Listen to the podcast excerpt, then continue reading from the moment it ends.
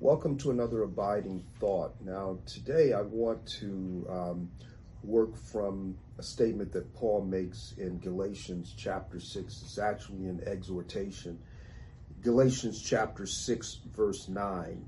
And let us not grow weary of doing good, for in due season we will reap if we will if we do not give up.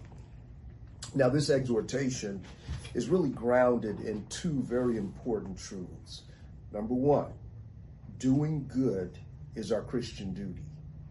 So that's that's baked into what Paul says here. Secondly, doing good by fallen creatures in a fallen world can be a source of great frustrations. So I think both of those things are baked in. That on the one hand, doing good is our Christian obligation. And I'm going to flesh these out, both of them intertwined into uh, five main thoughts that we want to kind of work from um, to, to frame this. But doing good is our Christian obligation, it's our Christian duty. But because we are Christian, as Christians, we are fallen. And what makes us Christian is that the righteousness of Christ is credited to us. It's imputed to us. It's not it's not infused within us. It's it's imputed to us, which means we are not absolutely in and of ourselves perfectly righteous. Which means we are always going to be resistant by virtue of our remaining fallen nature. We're going to be resistant to whatever degree to do what we ought to do on top of that, we are doing good in a fallen world.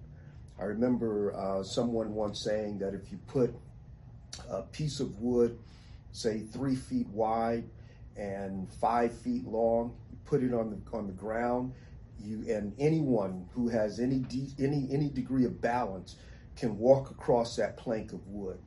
But if, if you take that same plank of wood and you place it between two 20 story buildings and then you have a person walk across it, it becomes more difficult because because the circumstances have changed. And so it is with doing good. We are doing good as fallen creatures in a fallen world, and it makes it more complicated and it creates a great deal of frustration. So let's look at five things in unpacking this exhortation.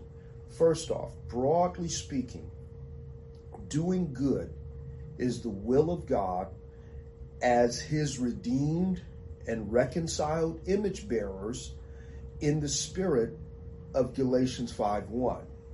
And in Galatians 5:1, Paul says it is for freedom for which Christ has set you free. And part of that freedom is the freedom to be able to do the will of God because prior to our fallen, uh, uh, prior to our regeneration, by virtue of our corrupt fallen nature, we are not able at all to do the will of God. He uses even our inability to do his will, he uses it for common good, but we are not able to do the will of God. So when Paul says in chapter 5, verse 1, for freedom, you have been set free. And I know we've addressed this in a previous devotional, but for freedom, Christ has set you free, is a reminder that what we have been set free from is our fallen nature, and what we've been set free for is to be is to now pursue the will of God. So broadly speaking, doing good is a part of the freedom that we have been set free for. Secondly, as we also see in verse 10, where Paul mentions those do good to all men, and then especially to the household of God. So, as we see in verse 10, our duty to do good is really in the spirit of the second table of the law. And in the second table of the law, we are to love our neighbor as ourselves. And when we speak of our neighbor, that includes both unbelievers as well as believers. Believers are categorized in verse 10 as those who are of the household of God. So, our duty to do good, which is we which is what we have been set free for, includes our unbelieving neighbors as well as those who are of the household of God. Which brings us to a third thing. By virtue of our own fallen nature, there are any number of things that can cause us to be reluctant to do the good that we are obligated to do. Any number of things. Um, our own desire not to do good for people, certain people, because we don't like them. Uh, things that have been done to us by various people. Uh, maybe we've bought into a particular uh, piece of gossip about a person, therefore we don't want to do them good. Any number of reasons that emanate from nowhere else other than our own fallen nature, which is oft, oftentimes reinforced by external sources, can cause us to be resistant to do the good or reluctant, resistant and reluctant to do the good that we ought to do. So we've been set free to do good. Doing good is part of the second table of the law. It's in the spirit of the second table of the law. It's what we owe all of our neighbors, whether they are regenerate or unregenerate. But here's a fourth thing. When we do good, when we do good for our neighbors, or even for those who are within the faith, we may not see the effect of the good that we've done. We may not see it. In other words, we may not see where the good that we have done has been able to make a positive, verifiable, objective difference. And that can cause us frustration.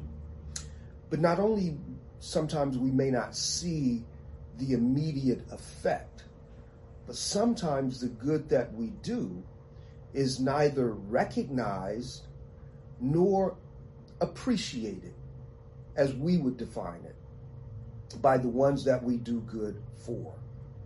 And that, those things combined, can contribute to our growing weary. Because when we do good, we we are we are the people of instant gratification.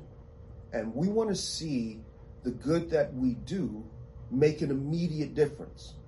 Now, understand, I know if we were to sit down and just talk about things and the big picture, we would know, we would recognize, most of us would, would readily acknowledge that one single event may or may not have a noticeable effect right away. But most of the things in life are the result of contributing factors. And sometimes things are played out over a larger span of time. So it's sometimes it's unreasonable for us to expect one deed to make a noticeable, effective difference right away. However, be that as it may, the fact that we are fallen creatures, and as Paul says in 1 Corinthians, we see in part and we understand in part, there is a tendency for us to expect immediate results from the good that we've done, or we expect the people that we do good for to sometimes, in some way or another, call attention to the fact that we did good. I, I can't help but think of a Seinfeld episode where a friend of Jerry and his friends had given them uh, tickets to a hockey game. It was a playoff game.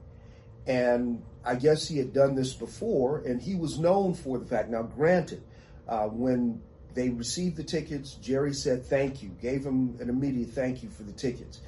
And apparently, this guy's his name was Alec Berg. If you ever, uh, if you're a Seinfeld fan, but Alec Berg had a he had a habit of giving things away, and then when you thank him immediately, he also expected a thank you after the event.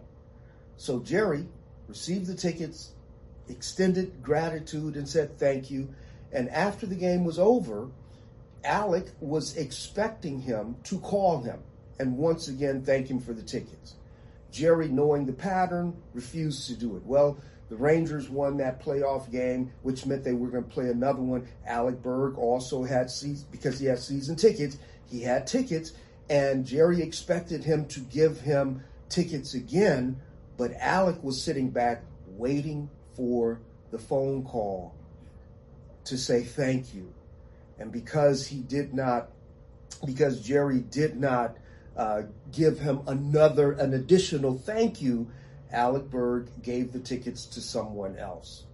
The point being, we all have a tendency to be like Alec Berg. That when we do good, we want our good acknowledged, and it's not enough. Even if a person says ex- expresses their gratitude, that's sometimes not enough. We want it to be shouted from the rooftops. We want that person every time, even if we don't put it in those terms, we want them to be forever grateful for the good that I did. And when we don't get it, when we don't get the appreciation or the response that we think we should get from the good that we do, we can grow weary. And it can cause us to therefore retract and redraw or retract and, and withhold good that we can do because we feel unappreciated for the good that we do. So, any number of things, and that's true, by the way, not just for unbelievers, because sometimes we do that. We look at that in terms of when you do good for um, maybe a stranger on the street or do good for a neighbor, and you kind of expect it if they are unbelievers. But we can be that same way within the body of Christ. That for any number of unknown reasons, personal and private and petty, that we will withhold immediate good that we are able to do, whether it's a word of appreciation, whether it's a, word of encouragement, simply because of a grudge that we've held. In which case, or because maybe legitimately, understand what I said earlier, we're doing good in a fallen world. And the good that's received in a fallen world is not always appreciated. And so Paul takes into consideration all of these facts, and that brings us to the fifth thing. And that's, I think, that one of the ways that we can apply the exhortation that Paul gives here is that we cannot allow any of those things, the expectations that we may have of others, the inability to see immediate results from previous good that we've done, the fact that the people that we've done good for have sometimes taken it and twisted it and used it in the wrong way. We can't allow any of those things to justify our reluctance or our resistance to do good. You know why? Because it is for freedom to do good, which is the will of God, that Christ has set us free. And it's not contingent upon their acknowledging it, fully appreciating it. We are to do good for the sake of good and for the glory of God. And so I say this to you, brothers and sisters, as we live in a changing world, as we live in a world where people are obsessed with so many things, and we're seeing things played out even in the moral lives of individuals that we may not agree with but it doesn't change our obligation to do good. That's the two 20 story buildings that now that the, the, the plank is, is, is resting between, we are still called to do good.